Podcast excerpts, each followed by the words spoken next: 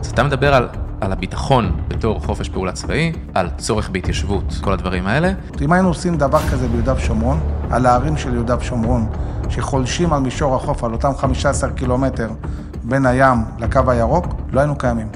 צה"ל לא יכול לנצח את זה. לא היינו קיימים. לא היינו קיימים, היינו מסיימים למעשה את תפקידה של אה, מדינת הלאום של העם היהודי. אתה צריך להכריע לחלוטין את החמאס כגוף אה, ממשלי וצבאי, להרוג את כל ההנהגה, תשתלט על הרצועה, וביום שהאוכלוסייה תבין שמי ששולט זה מדינת ישראל וצה"ל, אז נראה עם מי יש לדבר. תת-אלוף המילואים אמיר אביבי, שלום. שלום רב. ברוך הבא. אה, אני רוצה לפתוח ולשאול אותך דבר פשוט. ראינו ב-7 באוקטובר אסון נוראי, שהוא לא קרה בחלל ריק. ראינו אותו בא אחרי שנים של התעצמות, של בניין, בניין כוח, של הסתה של האוכלוסייה הפלסטינית.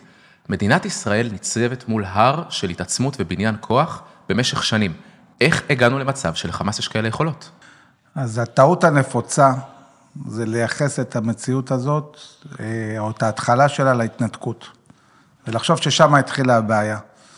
שורש הבעיה התחילה לפני זה, התחילה למעשה באוסלו. אפשר לומר שעזה בגדול, מ-67' ועד האינתיפאדה הראשונה ב-87', 20 שנה, לא שלא היה אירועים פה, פה ושם, היו שם, אה, היו שם אירועים, אבל עזה לא הייתה סוגיה אסטרטגית אה, במדינת ישראל, אה, החזיקו שם איזשהו משל"ט, לא היה, תקופות ארוכות לא היה גדר, לא היה בטונדות, לא היה סדר כוחות גדול. היה שם איזשהו ביטחון שוטף. באינתיפאדה הראשונה, כמובן, בדומה למה שקרה ביהודה ושומרון, היה שם איזושהי התקוממות עממית, אבל בסוף הביטוי העיקרי שלה היה זריקות אבנים, צבעים, דגלים, לא, לא משהו דרמטי. אני זוכר את זה כמי שגם עשה שם אה, ביטחון שוטף, גם כצוער בקורס קצינים, ואחרי זה כמ"פ.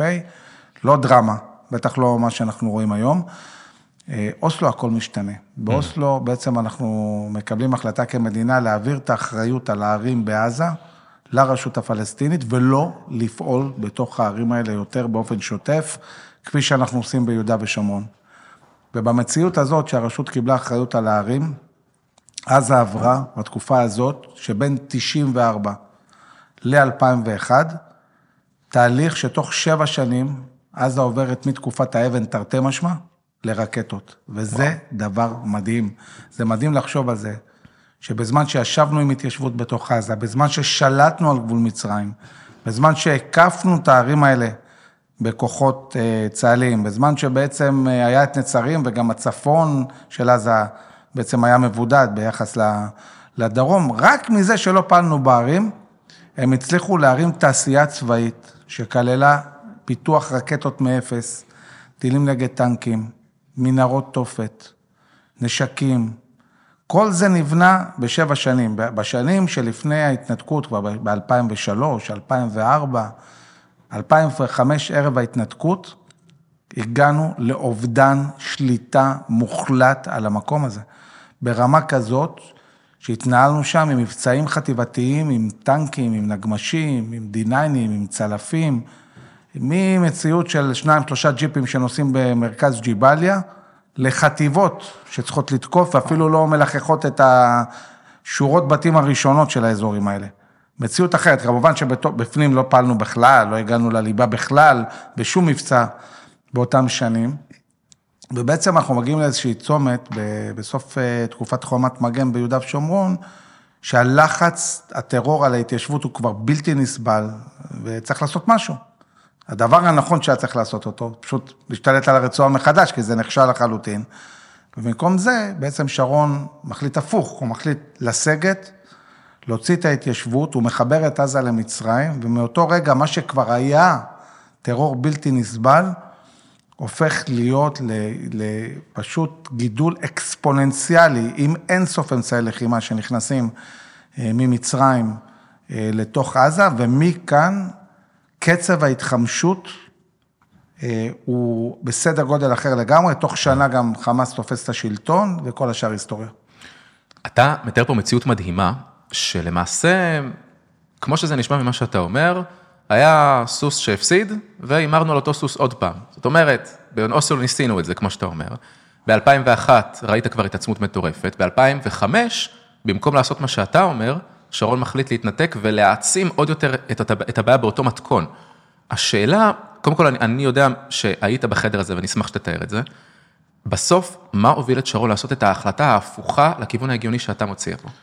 קודם כל זה באמת די מדהים, כי בעצם מה שקרה פה, כל, כל אוסלו קרס לחלוטין, גם ברצועה וגם ביהודה ושומרון. הרי מה שמדהים היה, זה שכשראינו אחרי הנסיגה בעזה, הרי התחלנו עם עזה ויריחו תחילה. בעצם מדינת ישראל אמרה, בואו ננהל את האיום הזה, לא נלך ישר על הכל, בואו ננסה קודם בעזה, בואו נראה שזה עובד בכלל. בסדר, זה נכשל על ההתחלה. כבר ב-94, כבר ב-96, סליחה, שנתיים אחרי עזה ויריחו תחילה, הפלסטינים עשו התקפה משמעותית mm-hmm. על אה, כוחותינו, ולמרות הכישלון הקולוסלי שהיה בעזה, הרחיבו את הדבר הזה גם ליהודה ושומרון, נסוגנו מהערים ביהודה ושומרון. וגם שם קרה בדיוק מה שקרה בעזה, התעצמות אדירה. בצפון השומרון. שהביאה, לא רק צפון השומרון, כל, כל, כל יהודה. ושומרון. כן. אה, צפון השומרון אה, הפך להיות סיפור אחרי ההתנתקות, אבל דווקא באותה תקופה, שם לא היה ליבת הבעיה, אבל ברגע שיצאנו מהערים ביהודה ושומרון, מיד התחילה תעשייה שם, שהביטוי שלה היה בעיקר מעבדות נפץ וחגורות נפץ, וחטפנו מעל אלף הרוגים אה, בעורף, מה שהביא אותנו בסופו של דבר, באפריל 2002, לחומת מגן. עכשיו, כבר יצאנו למתקפת נגד על הטרור, הכרענו את הטרור ביהודה ושומרון, הדבר הטבעי היה להשלים את המשימה ולהכריע את הטרור בעזה, ולגלגל את המציאות חזרה אחורה, ובמקום זה, שרון מחליט בדיוק הפוך, בניגוד לכל היגיון, זה בכלל לא קשור לשהם חזונות מדיניים, פשוט לא היה שום היגיון אה, צבאי לעשות דבר כזה. איך שמעת על ההתנתקות? אתה בתור אה, רל"ש הרמטכ"ל באותה תקופה, איך שמעת על ההתנתקות? אז אה, בעצם אה, הרמטכ"ל ואני באותה עת היינו בקריה, אה, ונכנסת המזכירה, אומרת, תקשיבו, תפתחו טלוויזיה, ואנחנו שומעים את ראש הממשלה בשידור חי, אומר, החלטתי להתנתק מעזה. בלי שום דיונים מקדימים, לא הערכות מצב, לא מערכת הביטחון, כלום. הוא עם עצמו מגיע לכנס הרצליה ואומר, אני, זהו, ביי, אני, אני יוצא. ככה אנחנו שומעים על זה, וכמובן בעקבות זה עושים הערכות מצב. ושבוע אחרי זה מגיעים לדיון קבינט, שבו בעצם שרון מודיע חגיגית שהוא הולך להתנתק, ושואל מה אחת המצב. חשבתי לעצמי באותה עת שלא יודע, אצלנו בצבא קודם עושים הערכת מצב ואז מחליטים. כן. אבל הוא כבר החליט, עכשיו הוא מהנדס את ההחלטה שלו. אבל צריך לומר ביושר, נאמר לו באותו דיון, בצורה ברורה, גם על ידי הרמטכ"ל וגם על ידי ראש השב"כ, שאם הוא יוצא ככה מעזה, תוך שנה, עזה תהפוך להיות חמאסטן, אל-קאדסטן וחיזבאללסטן, זה מה שהרמטכ"ל אמר לו. וראש השב"כ, אבי דיכטר, חיזק את האמירה הזאת, אמר, אם אתה מחבר את עזה למצרים, אין סוף אמצעי לחימה. ייכנסו, ואנחנו נאבד שליטה על המקום הזה, וזה בדיוק מה שקרה. הכל היה ידוע, שום דבר הוא לא הפתעה. אתה מתאר פה מצב, כי אני רוצה לדבר איתך על, על היום שאחרי המלחמה בעזה, אבל לפני שאנחנו ממהרים להגיע ליום שאחרי, ולתכנן תכנונים, כבר יש לנו היסטוריה לא קצרה, עם כמה וכמה מודלים שישראל ניסתה על שליטה על שטח. ואתה מתאר פה מצב שגם הדרג המדיני ובמידה מסוימת גם הדרג הצבאי פעלו בצורה שהיא נוגדת את ההיגיון או את הדוקטרינה שאתה מציע פה. אמ, השאלה איך הצליח כל אחד מהמודלים האלה, בכל אחת מהזירות, ואיך זה מלמד אותנו מה הם מרכיבי ביטחון שהם הכרחיים ביום שאחרי בעזה. אז כשבאים ושואלים מה צריך ביום שאחרי, וזה לא עניין של היום שאחרי, השאלה היא מה, מה יהיה בדור שאחרי. Mm. מה אנחנו רוצים לטווח ארוך? כן. מה יעבוד לטווח ארוך, לא מה יעבוד בשנה הראשונה או בחמש שנים הראשונות. אז לפני שצוללים ל, לרצועה, אז צריך לדבר תיאורטית, מה בעצם האפשרויות. ואנחנו כל הזמן מתווכחים ומתנהלים סביב האפשרויות האלה, בואו ננתח אותם, נבין אותם רגע. מודל אחד שאנחנו מרבים לדבר עליו, הוא המודל ההיפרדותי. הם שם, אנחנו פה. זה מה שעשינו בעזה. ראינו לאן זה הוביל אותנו. המודל ההיפרדותי בעצם יוצר מציאות שהצד השני יכול להתעצם אינסופית, אין לך שום שליטה על זה. בטח כשאתה מחבר אותו גם לעולם, במקרה הזה עזה מחוברת למצרים ופתוחה לעולם. אתה גם לא עוטף את הרצועה, זה בעצם פתוחה. וראינו מה אפשר לבנות ב-17 שנה. 17 שנה, הם בנו פה משהו שאפשר להבין אותו בכלל. צבא. אין, אין דוגמה כזה בעולם. 35 אלף לוחמים, מערכת עיר שלמה של מנהרות. אנחנו כרגע בח'אן יונס, כמו שאנחנו מדברים. רק על הח'אן יונס הזה מפעילים שבע חטיבות, שבע חטיבות. אין בהיסטוריה של צה"ל קרב כזה. והן צריכות להתנהל בלחימה בתוך אה, מרחבים תת-קרקעיים. זה אירוע תקדימי בהיסטוריה האנושית בכלל. וכל זה מההיפרדות. אם היינו עושים דבר כזה ביהודה ושומרון, על הערים של יהודה ושומרון, שחולשים על מישור החוף, על אותם 15 קילומטר בין הים לקו הירוק, לא היינו קיימים.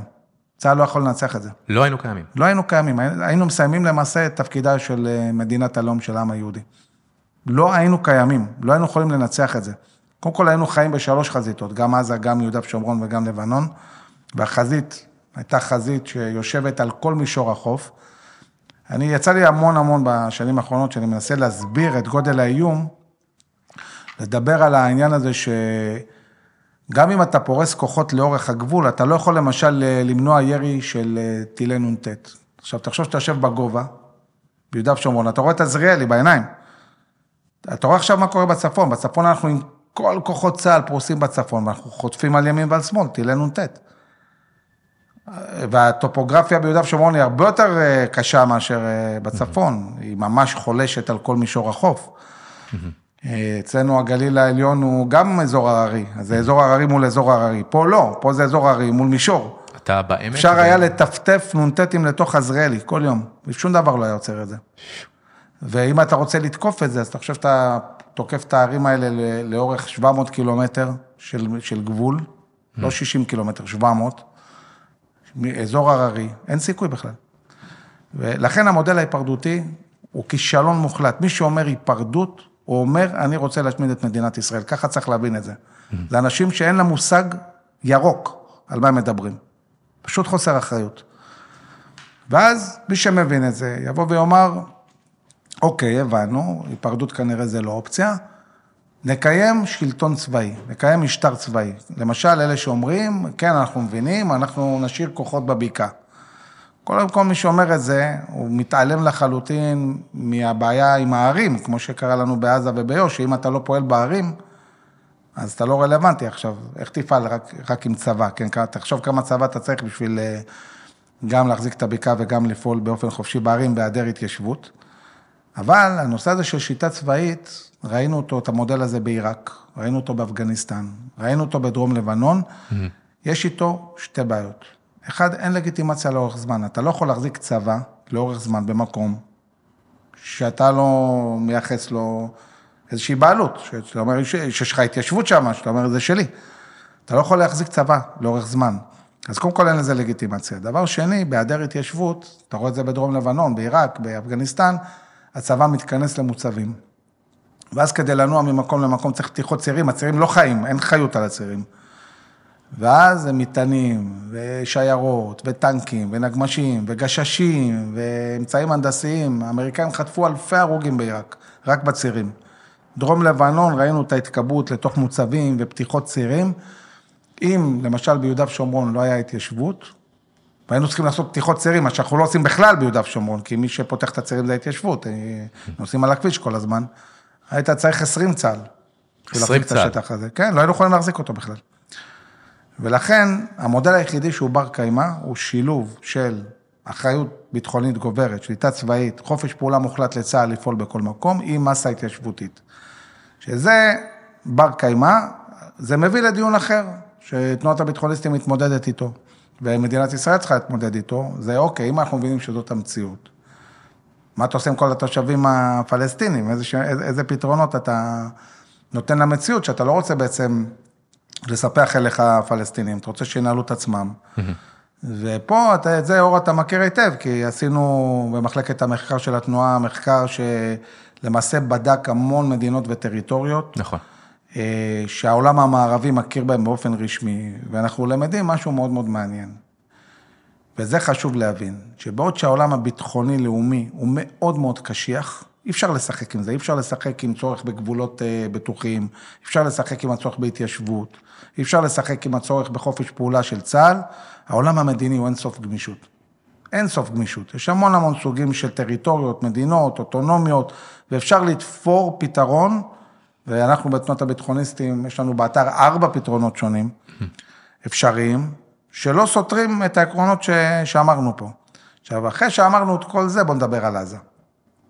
וכשמדברים על עזה, למעשה, יש פה כמה דברים שצריך לשים עליהם לב. אחד, הבנו את הרעיון של גבול מצרים. זאת אומרת, אם אתה לא שולט בגבול מצרים, צבאית, אתה בעצם לא מונע הכנסת אמצעי לחימה, פעילים, כסף לתוך הרצועה. זה דבר בסיסי, אתה חייב להשתלט על גבול מצרים. אני חייב לומר שאני חושב שרוב האנשים מבינים את זה. אתה חייב לשלוט בגבול מצרים כמו שאתה יושב בבקעה. זה החלק הקל. מה שאנשים פחות מבינים, זה מה שקרה לנו באוסלו, מה קרה כשלא פעלנו בערים באופן שוטף.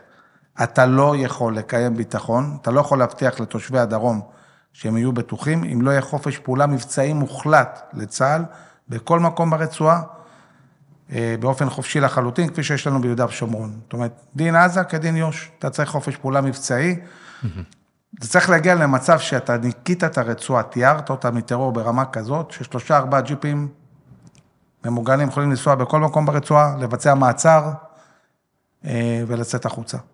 זה תהליך שייקח הרבה זמן, זה יכול לקחת שנתיים, שלוש, גם ביהודה ושומרון, בחומת מגן, לקח לנו חודש וחצי להשתלט על הערים, לקח לנו חמש שנים לייצב את המצב. חמש שנים. טיהור, כן. לתאר ובאמת להגיע לאיזושהי רמת שליטה. אני לא חושב שבעזה זה אמור לקחת כל כך הרבה זמן, אבל בוא נניח שייקח שנתיים לפרק את כל התשתיות, לפגוע ברוב המחבלים, לייצר שינוי משמעותי אה, ברצועה, וזה אחרי, הרבה, הרבה אחרי שהפלנו את החמאס. יגיע רגע שאתה צריך לייצר חופש פעולה משמעותי. עכשיו, מה שאני שואל את עצמי, בהסתכלות על המודלים האלה, בהסתכלות ארוכת טווח. אוקיי, נניח שמערכת הביטחון ומדינת ישראל הבינו את זה, יש שליטה בגבול מצרים, יש חופש פעולה מבצעי, mm-hmm. כמה זמן הדבר הזה יחזיק, מבחינת לגיטימציה, גם פנימית וגם חיצונית, בלי התיישבות. Mm-hmm. וכאן נכנס הדיון על ההתיישבות, בהסתכלות שהיא הסתכלות ארוכת טווח, בהסתכלות לדורות. כי עוד עשר שנים, עוד חמש עשרה שנה, הזיכרון של השביעי באוקטובר לא יהיה דומה לאיך אנחנו חווים אותו עכשיו. ויקומו אנשים וישאלו שאלות למה יש שליטה צבאית. אם לא תהיה התיישבות, אנחנו עלולים למצוא את עצמנו בעוד דור, חוזרים לנקודת ההתחלה. נסיגה צבאית, היפרדות, ובניין כוח בצד השני, שמביא לאותו איום שהתושבים חוו קודם, ולזה אסור להסכים. אנחנו צריכים לחשוב ארוך טווח. אני קודם כל מסכים איתך על ההמלצה להיכנס ולקרוא חומרים של מחלקת המחקר, של הביטחוניסטים. אה, אני חושב שאנחנו עושים עבודה חשובה גם בלהביא ולהציף את הסוגיות האלה שאתה מדבר עליהן, מה זה ריבונות מיוחדת, מה זה פתרונות יצירתיים, מה הם צרכי הביטחון. אני רוצה דווקא להתעכב על הנקודה הזאת של ההתיישבות, ואתה בתור איש צבא, צריך להזכיר גם למי שמקשיב, אה, היית סגן מפקד אוגדת עזה, היית רל"ש רמטכ"ל, אתה בעצם צמחת בהנדסה קרבית, ואתה מכיר גם את עזה וגם את יהודה ושומרון, ואת הנגב, בוא נגיד, אה, טוב מאוד. ואתה דווקא בתור איש צבא, מדבר על התיישבות. עכשיו, אני שואל את עצמי, מסתכל על יהודה ושומרון, ואני רואה יישובים שיוצאים מהם אנשים שנלחמים על הבית שלהם. בסוף זה לא מישהו חיצוני בא לטפל בהם במרכאות. אנשים שיוצאים מהיישובים, וגם בתור רבש"צים, אבל גם בתור חיילי צה"ל לכל דבר ועניין, שיוצאים לפעול ביהודה ושומרון כדי להגן על הבית. בסוף הדבר הזה מייצר איזושהי חגורת ביטחון לכל מדינת ישראל, לתל אביב, לחדרה, לבאר שבע, לירושלים. ו... אתה מדבר בכיוון הזה, ויש כאלה שמדברים בכיוון אחר, על הצורך להתנתק ולהיפרד מיהודה ושומרון. התהייה שלי, מה אותם אנשי ביטחון מפספסים בהתיישבות? למה יצמחו פה אנשי השישה באוקטובר כאלה, שידברו על ההתיישבות בצורה של נטל ולא נכס? מה הם מפספסים פה? תראה, הציונות מהיום הראשון הבינה שהמרכיב הכי חשוב בביטחון זה התיישבות. ולא סתם הלכנו והתיישבנו לאורך הגבולות, זה היה ברור שקו המחרשה יקבע את קו הגבול, זה היה ברור שעוגנים התיישבותיים הם מכפיל כוח ביטחוני. יש היום קבוצה שלמה של בכירים ביטחוניים, שהם באמת, אמיתיים, מאמינים, שהדבר הזה יותר לא רלוונטי בכלל. שאין היום ערך להתיישבות בהיבט הביטחוני. וכשהם אומרים את זה, הם לא אומרים את זה דווקא על יהודה ושומרון, או אולי בעתיד על עזה. באופן כללי הם אומרים את זה. זה מבחינתם זה נכון גם בנגב, זה נכון בגליל, מבחינתם בואו ניישב את כולם בתל אביב, מה זה חשוב, כל הענייני התיישבות. ואנחנו כתנועת הביטחוניסטים, אנחנו בעצם בגישה שהיא גישה ציונית בסיסית, ש, שמבינה שהתיישבות היא מכפיל כוח ביטחוני, וכשאני נותן לזה דוגמאות, אני משתדל תמיד לתת דוגמאות שהן לא רק דווקא מיהודה ושומרון, אלא גם מהנגב, גם מהגליל, ואני אתן פה כמה, כמה דוגמאות. תראה, למשל בשומר חומות, לפני שנתיים וחצי, התחיל שומר חומות, התחיל אותו לחימה בעזה, התחיל גם איזושהי התקוממות פנימית, וכביש באר שבע דימונה נסגר שלושה ימים.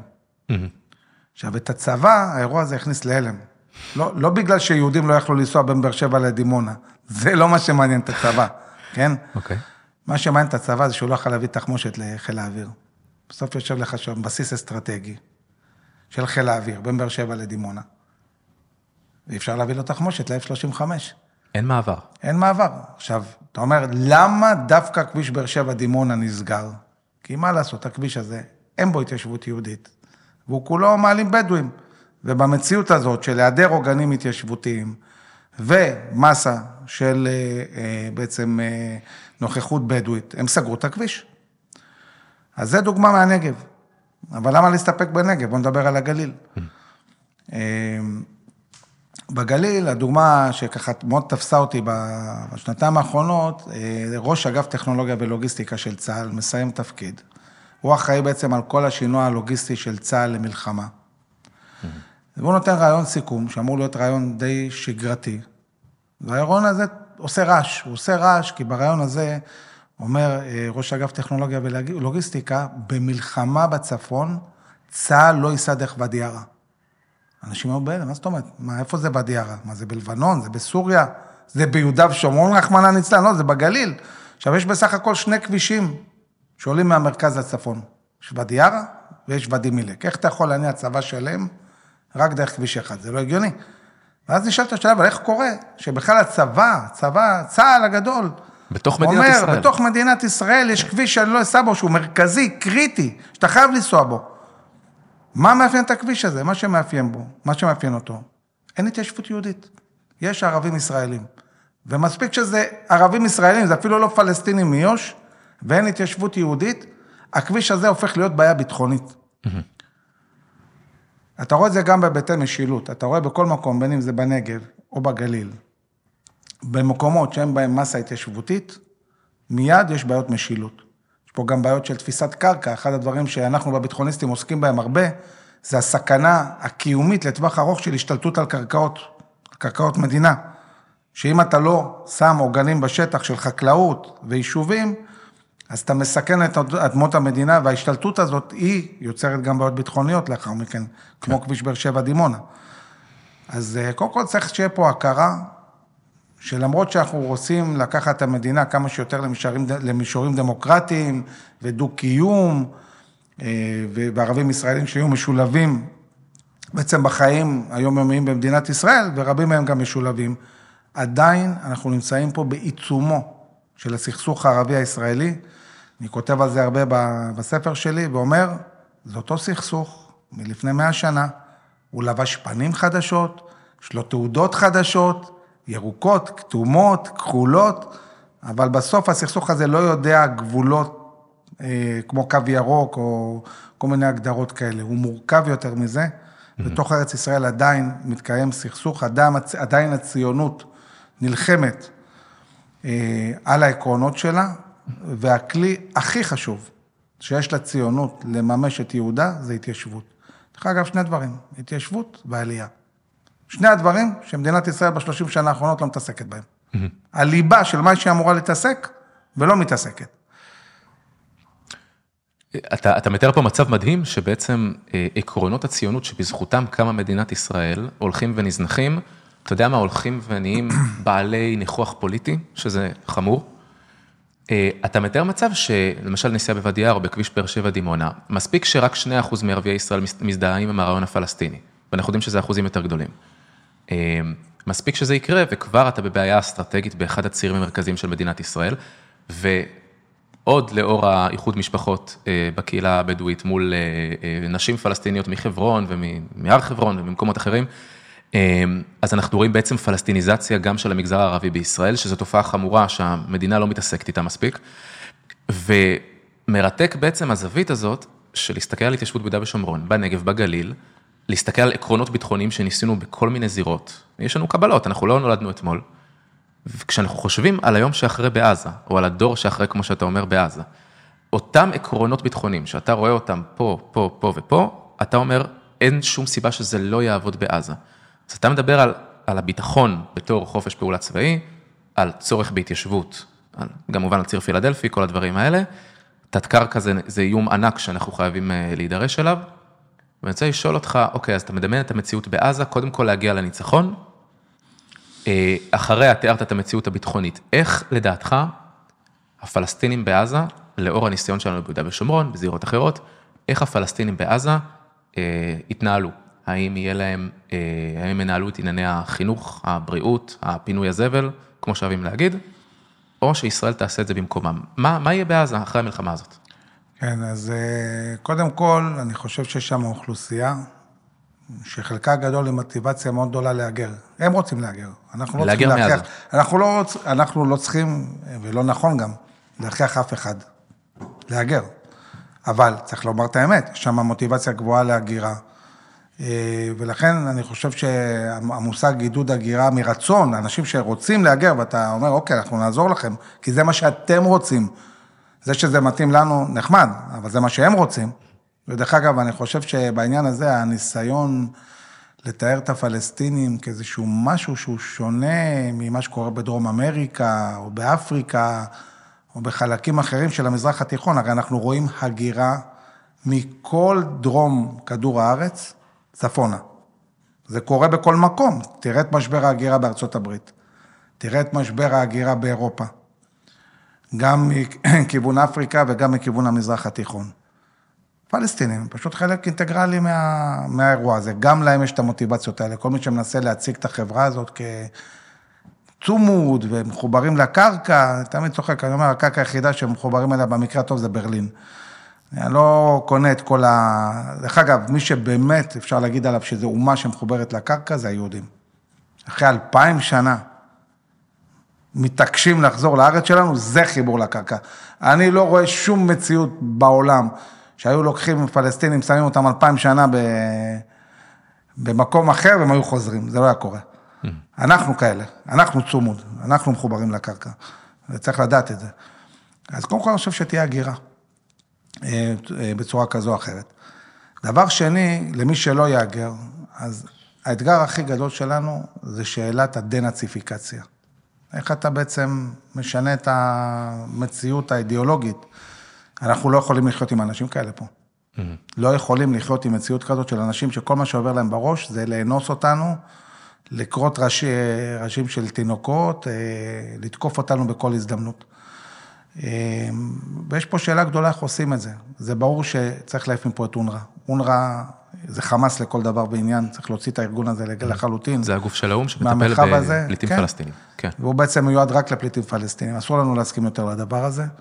אנחנו צריכים שיהיה לנו מעורבות בנושא החינוכי של האוכלוסייה. אפשר לקחת מודלים שקיימים היום באיחוד האמירויות או בסעודיה, שבעצם החליטו שהם רוצים לשנות את החברה מבחינה אידיאולוגית דתית, ולקיים חברה שהיא יותר אה, פלורליסטית, יותר סובלנית. איחוד האמירויות למשל עושים את זה דרך, בין השאר, דרך זה שהם הקימו ועדה שקובעת כל שבוע מה ייאמר על ידי המואזינים במסגדים, ואבוי למואזין שאות ישנה ממה שאמרו לו שהוא צריך להגיד. Mm. והמסרים הם מסרים של שלום, של פיוס, של מתינות. אמ, אז צריך לראות שמודלים כאלה בעצם יהיו מיושמים בעתיד גם אה, ברצועה. עכשיו, כדי לעשות את זה, אתה צריך שכל הגורמים שהם הגורמים המסיתים, לא יהיה להם יד ורגל ברצועת עזה. זה נכון גם לאונר"א, גם לחמאס, גם לג'יהאד וגם לרשות. כי הרשות היא גורם סופר לעומתי, מממן טרור, מסית בצורה שיטתית, אה, בעצם בחינוך מהגן וצפונה, ולכן צריך לבסס את ה, בעצם את השלטון המקומי, העזתי, על משפחות מקומיות, חמולות, עוד פעם, כאלה שמוכנים לעבור את התהליך הזה. מי שלא, בעיה גדולה, אנחנו לא, לא יכולים להסכים יותר לשלטון שמעודד הסתה. Mm-hmm. אנחנו נצטרך להיות מאוד מאוד מעורבים בעניין הזה, עכשיו, אני לא יודע מה אנשים מתרגשים אה, מזה שתקופה מסוימת תהיה שלטון צבאי. אני לא חושב שיש לנו ברירה, אני חושב שכשחמאס ייפול, באופן טבעי, לא יהיה אף אחד שיקח אחריות על המקום הזה. בהתחלה אנחנו נצטרך לקחת עליו אחריות, וזה לא בהכרח רע, זה הזדמנות. זה הזדמנות להשפיע על אותם תכנים ועל אותם תהליכים, ולבנות בצורה מדורגת וחכמה את העברת המקל לאיזשהו שלטון מקומי עירוני בתוך עזה, חמולתי כזה או אחר. זה צריך לעשות חכם ובזהירות. מי שמדמיין לעצמו ששלטון חמאס ייפול, ויום אחרי זה יהיה למדינת ישראל פתרון קסם למישהו שהוא לא טרוריסט, שינהל את העניינים ברצועת עזה, זה נראה לי משהו שהוא מנותק במציאות, ואני מרגיש שממשלת ישראל וצה"ל נמצאים בהכחשה כרגע, mm-hmm.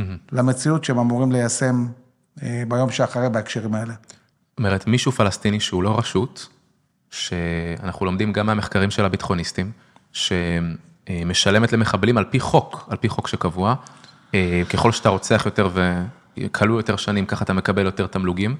אה, לא חמאס כמובן, אוקיי, אז מי כן? ואתה אומר, מדינת ישראל לא מתעסקת בהכרח בלבנות את ה... איך אתה רואה את זה? למשל, אה, ראשי ערים, כמו שהיה במינהל האזרחי? אז, או... אז המדינה מתחילה לדבר על זה. היא מנסה להתחיל לגשש, לראות חמולות, זה, זה קצת מוקדם, כי אתה...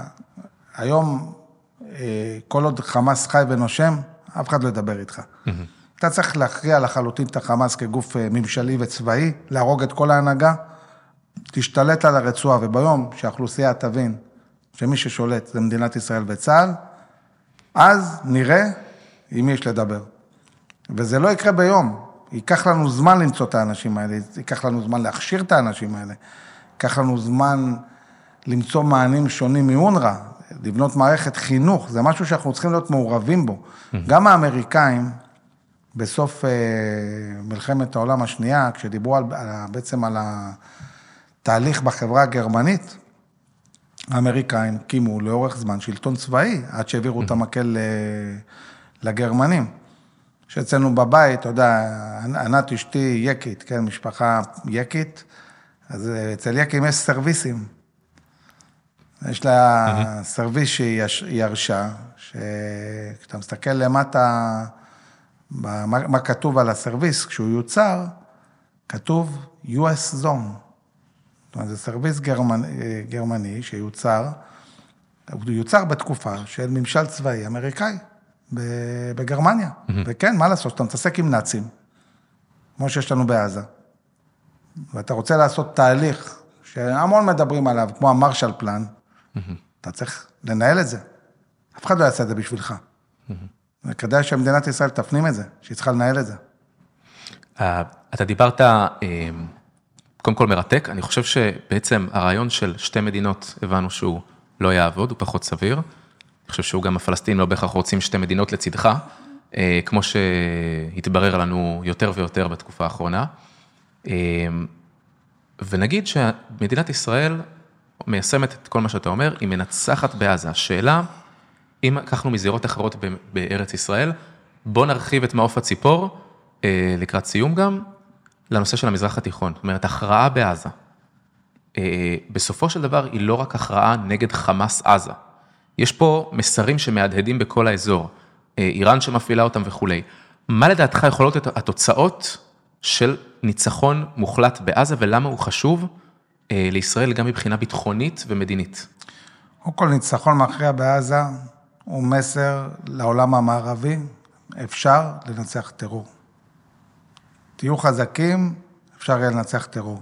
זה מסר לאויבים שלנו, אם אתם תפגעו בנו בצורה הזו, אנחנו נשמיד אתכם על פני האדמה. זה לא משהו שאנחנו נהיה מוכנים לקבל. אני חושב שההזדמנות פה תהיה, וזה נורא תלוי בהנהגה האמריקאית, תהיה האפשרות להקים קואליציה בינלאומית אמריקאית-ישראלית סונית, שתהיה מוכנה להתמודד באופן משמעותי עם כל המערכת שעומדת מולנו, האיראנית, עם כל המיליציות החות'ים, העיראקים, הסורים, חיזבאללה. בסופו של דבר מחויב פה אה, מנהיגות אמריקאית ונכונות להציב איום צבאי אמין וגם להפעיל אותו. ובסוף, לב העניין זה איראן. Mm-hmm. צריך להכריע את הנושא האיראני. גם את הגרעין האיראני, וגם את היכולות הצבאיות האיראנים, והאיראנים צריכים לשלם, הם צריכים לשלם באופן ישיר על מה שהם עושים. הם מאוד נוח להם להפעיל מיליציות ולהישאר מחוץ לעניין, ו- וצריך לעשות הפוך, צריך ללכת על הראש של האיראנים. Mm-hmm. ולהגיד להם, חברים, כל הכבוד לחות'ים וזה, זה הכל אתם, ואתם תשלמו על זה. ורק דרך זה אפשר לייצר באמת איזשהו שינוי מהותי במזרח התיכון ולייצב את המזרח התיכון. אם זה לא יקרה, איראן תמשיך כל הזמן להגדיל את המיליציות האלה, להשקיע בהם ולחולל טרור, פחד, פגיעה בסחר הבינלאומי, פגיעה בכוחות אמריקאים ברחבי המזרח התיכון וכמובן פגיעה בישראל. והדבר הזה צריך להשתנות, ונכון שהוא ייעשה בהנהגה אמריקאית, בקואליציה אמריקאית. לכן אני גם מסתכל על הבחירות בשנה הקרובה בארצות הברית, זה, זה בחיר, בחירות דרמטיות. למדינת ישראל. אנחנו צריכים אמריקאים שמבינים מה קורה פה ומוכנים להפעיל כוח.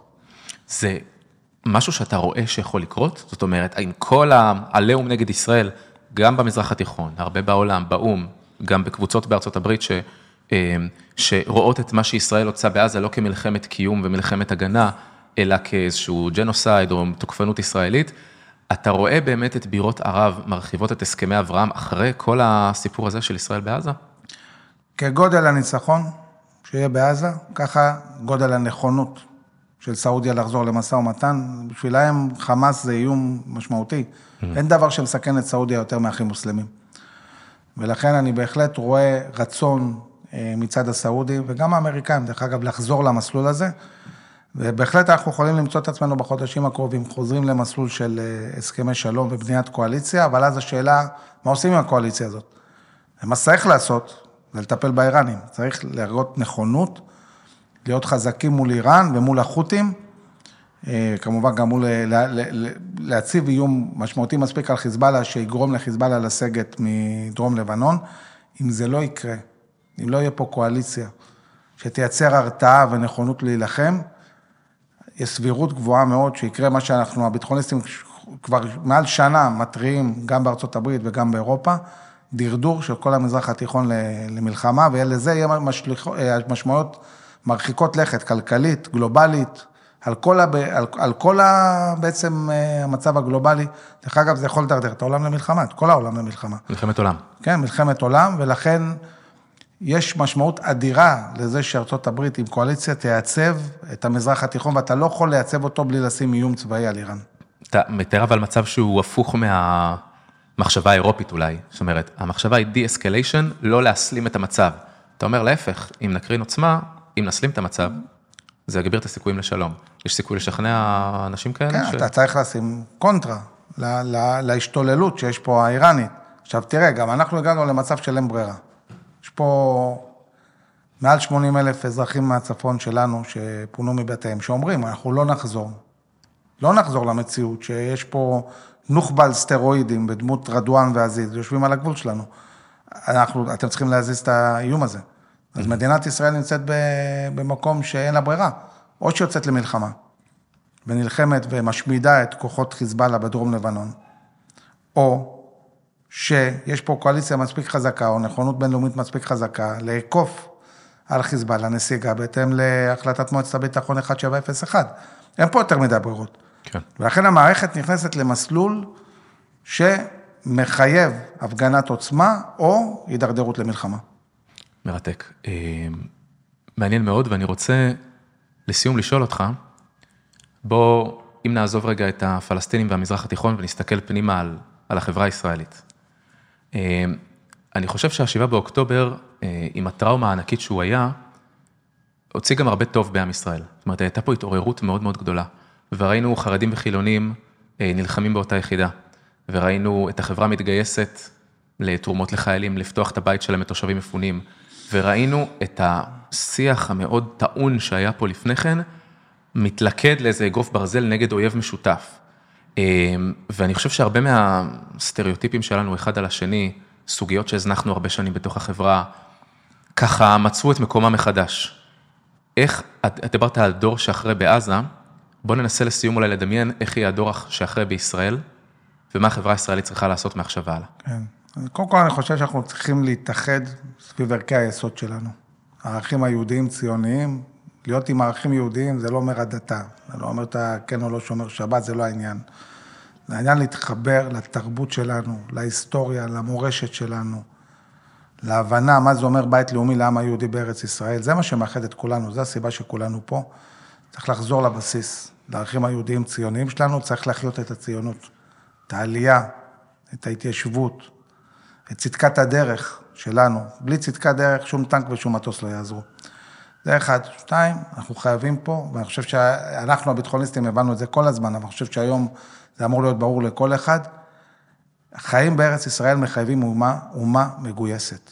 כולם צריכים להיכנס מתחת לאלונקה. כולם צריכים להיות חלק מביטחון ישראל. זה מחייב את כל הציבור. אנחנו צריכים להיות אומה של מכבים. אומה שנכונה להילחם על הארץ שלה, ושכולם חלק מהאירוע הזה. הנטל הזה לא יכול להיות על חלקים מהחברה. הוא צריך להיות מחולק על כולם. צריך לעשות את זה בצורה נכונה. עכשיו, אתה יכול להיות מאוד מחובר ליהדות ולציונות שלך, ואתה יכול להיות אה, מאוד אה, מחובר להגנת המולדת. זה לא אומר שאנחנו כחברה צריכים לוותר על שמחת החיים שלנו, על בילויים, על תרבות, על מוזיקה. שנינו חולקים אהבה גדולה מאוד למוזיקה קלאסית. כן. אוהבים קונצרטים, ולטייל, אה, ואני חושב שצריך לדעת לשלב את זה. יש איזו מין נטייה כזאת, לנסות כל הזמן להגיד לנו, זה או-או. או שאתם מיליטריסטים ספרטנים כאלה, או שאתם, אה, אתה יודע, סוג של אה, אתונה, בילויים, לא, זה, זה יכול להיות גם וגם. אין סיבה שלא נדע לשלב יופי, אסתטיקה, תרבות, מוזיקה, עם, עם תכונות של לוחמים, אבל כל זה תחת ערכי היהדות והציונות. ואני חושב שאחרי ה-7 באוקטובר כולנו מרגישים יותר יהודים, וצריכים להרגיש כולנו יותר ציונים גם. מדהים. תת-אלוף במילואים אמיר אביבי, יושב ראש ומייסד הביטחוניסטים. תודה רבה. תודה רבה.